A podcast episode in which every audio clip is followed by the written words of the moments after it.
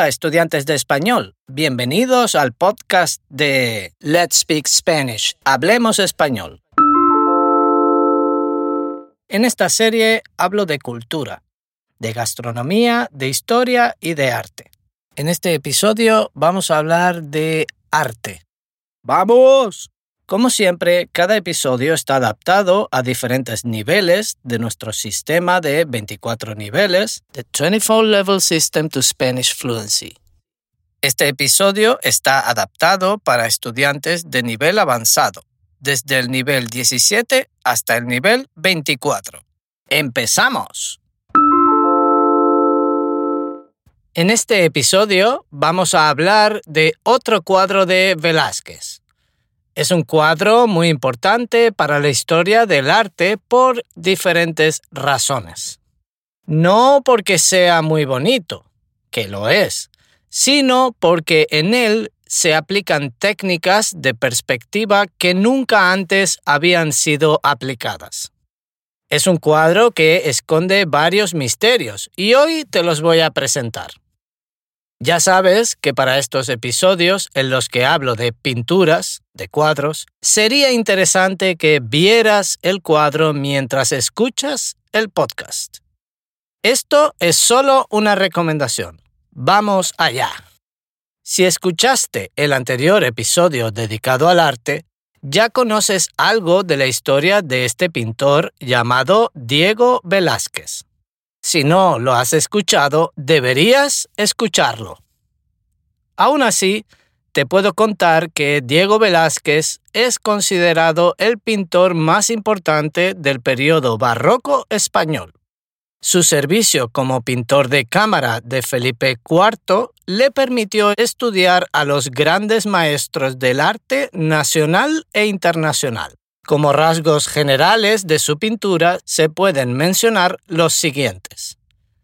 Profundidad espacial, uso de la perspectiva aérea y trabajo directo sobre el lienzo, es decir, sin bocetos. A esta técnica se le conoce como pintura a la prima. Para hablar de sus características de estilo, es necesario tener en cuenta su evolución en el tiempo. En todas sus etapas, Velázquez demostraba gran maestría. Es reconocible la transformación de su trazo a lo largo de los años, gracias a lo cual logró desarrollar un lenguaje particular y distintivo que lo inmortalizaría. Sus últimos cuadros muestran el concepto del trazo pictórico que no se agota en el detalle, sino que deja abiertas las texturas para que la imagen se complete en el ojo del espectador. Quizá por ello, Velázquez fue una importante influencia para los impresionistas. El cuadro Las Meninas de Diego Velázquez fue pintado en el año 1656 y retrata a la infanta Margarita, hija del rey Felipe IV. La escena tiene lugar en el taller del pintor situado en el Palacio Real Alcázar de Madrid. Actualmente se encuentra en el Museo del Prado en Madrid, España.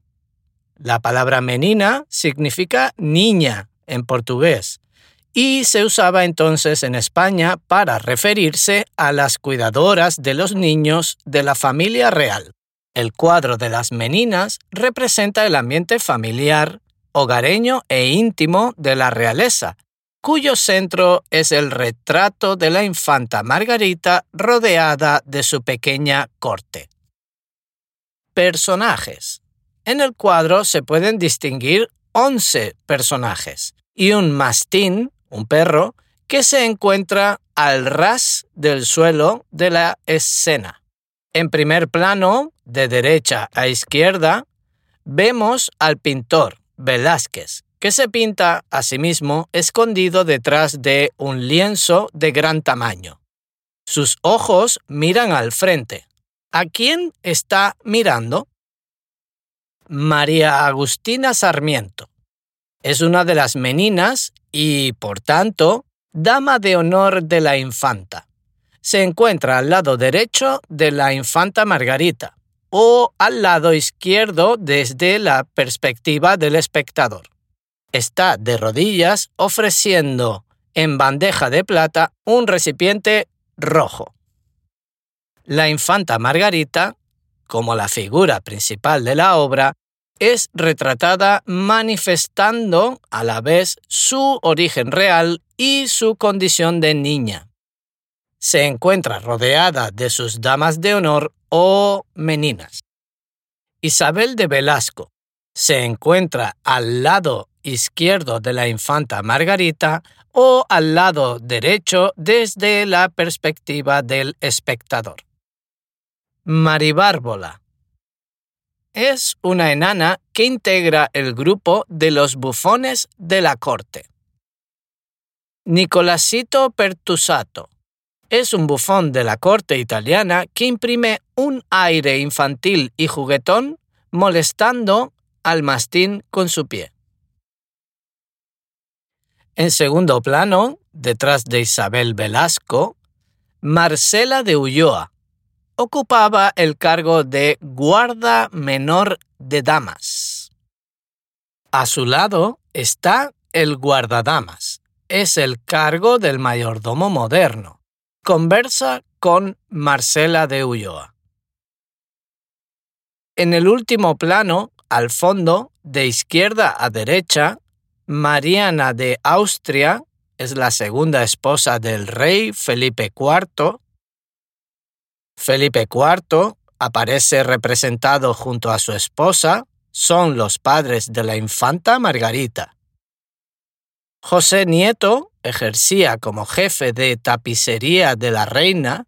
Su función en el cuadro es introducir luz en la habitación desde el fondo, aumentando perspectiva y profundidad. Se sitúa en la escalera frente a una puerta abierta donde entra la luz del corredor. La luz. En el cuadro Las Meninas de Diego Velázquez, el juego de luces y sombras es uno de los aspectos mejor logrados. Podemos distinguir tres fuentes de luz. La más importante proviene de los balcones y que incorpora al espectador en este plano. La segunda luz viene del fondo del corredor y la tercera es la más tenue, la más débil, captada por el retrato de los reyes al fondo de la habitación. Uno de los elementos más comentados del cuadro tiene que ver con el retrato al fondo, con el retrato de los reyes al fondo. ¿Es realmente un retrato o es un espejo? Parece ser que no es un retrato, sino un espejo. Este espejo cumple varias funciones. Una de ellas es aportar luz, la otra aportar profundidad, pero además de eso aporta una dimensión conceptual. Mediante el juego de espejos, Velázquez introduce una elipsis. Ha debilitado la presencia de dos personajes de la representación y nos los ha mostrado como reflejos del espejo, es decir, una imagen dentro de la imagen. El juego se completa con la mirada del pintor hacia el espectador, que ocupa lo que sería en realidad la posición de los personajes reflejados en el espejo, que estarían siendo retratados en el lienzo que tiene el pintor. No ha sido la primera vez que un espejo aparece en una pintura. Vemos ejercicios semejantes en obras previas, como el lienzo el matrimonio al Norfini de Van Eyck, que incluye un espejo con reflejos de la escena. El propio Velázquez hizo algo semejante en su Venus con espejo, pintado entre 1647 y 1651. Pero en Las Meninas, Velázquez hace algo muy original al incluir su retrato y omitir el contenido del lienzo que está pintando. En este cuadro, Velázquez ha jugado con el efecto y ha jugado con los límites entre realidad y ficción.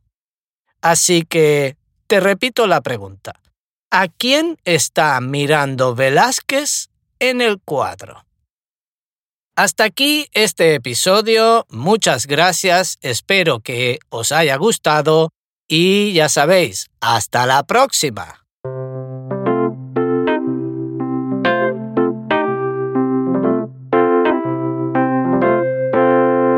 Si deseas aprender más sobre nuestro sistema de 24 niveles, The 24 Level System to Spanish Fluency, visita nuestra página web letspeakspanish.com. Allí puedes encontrar información sobre nuestras clases y cursos de autoaprendizaje que se adaptan a cada nivel, desde principiantes hasta avanzados puedes suscribirte a nuestro podcast para no perderte ningún episodio y compartir con tus amigos amantes del español. Hasta el próximo episodio. Let's Speak Spanish. Hablemos español.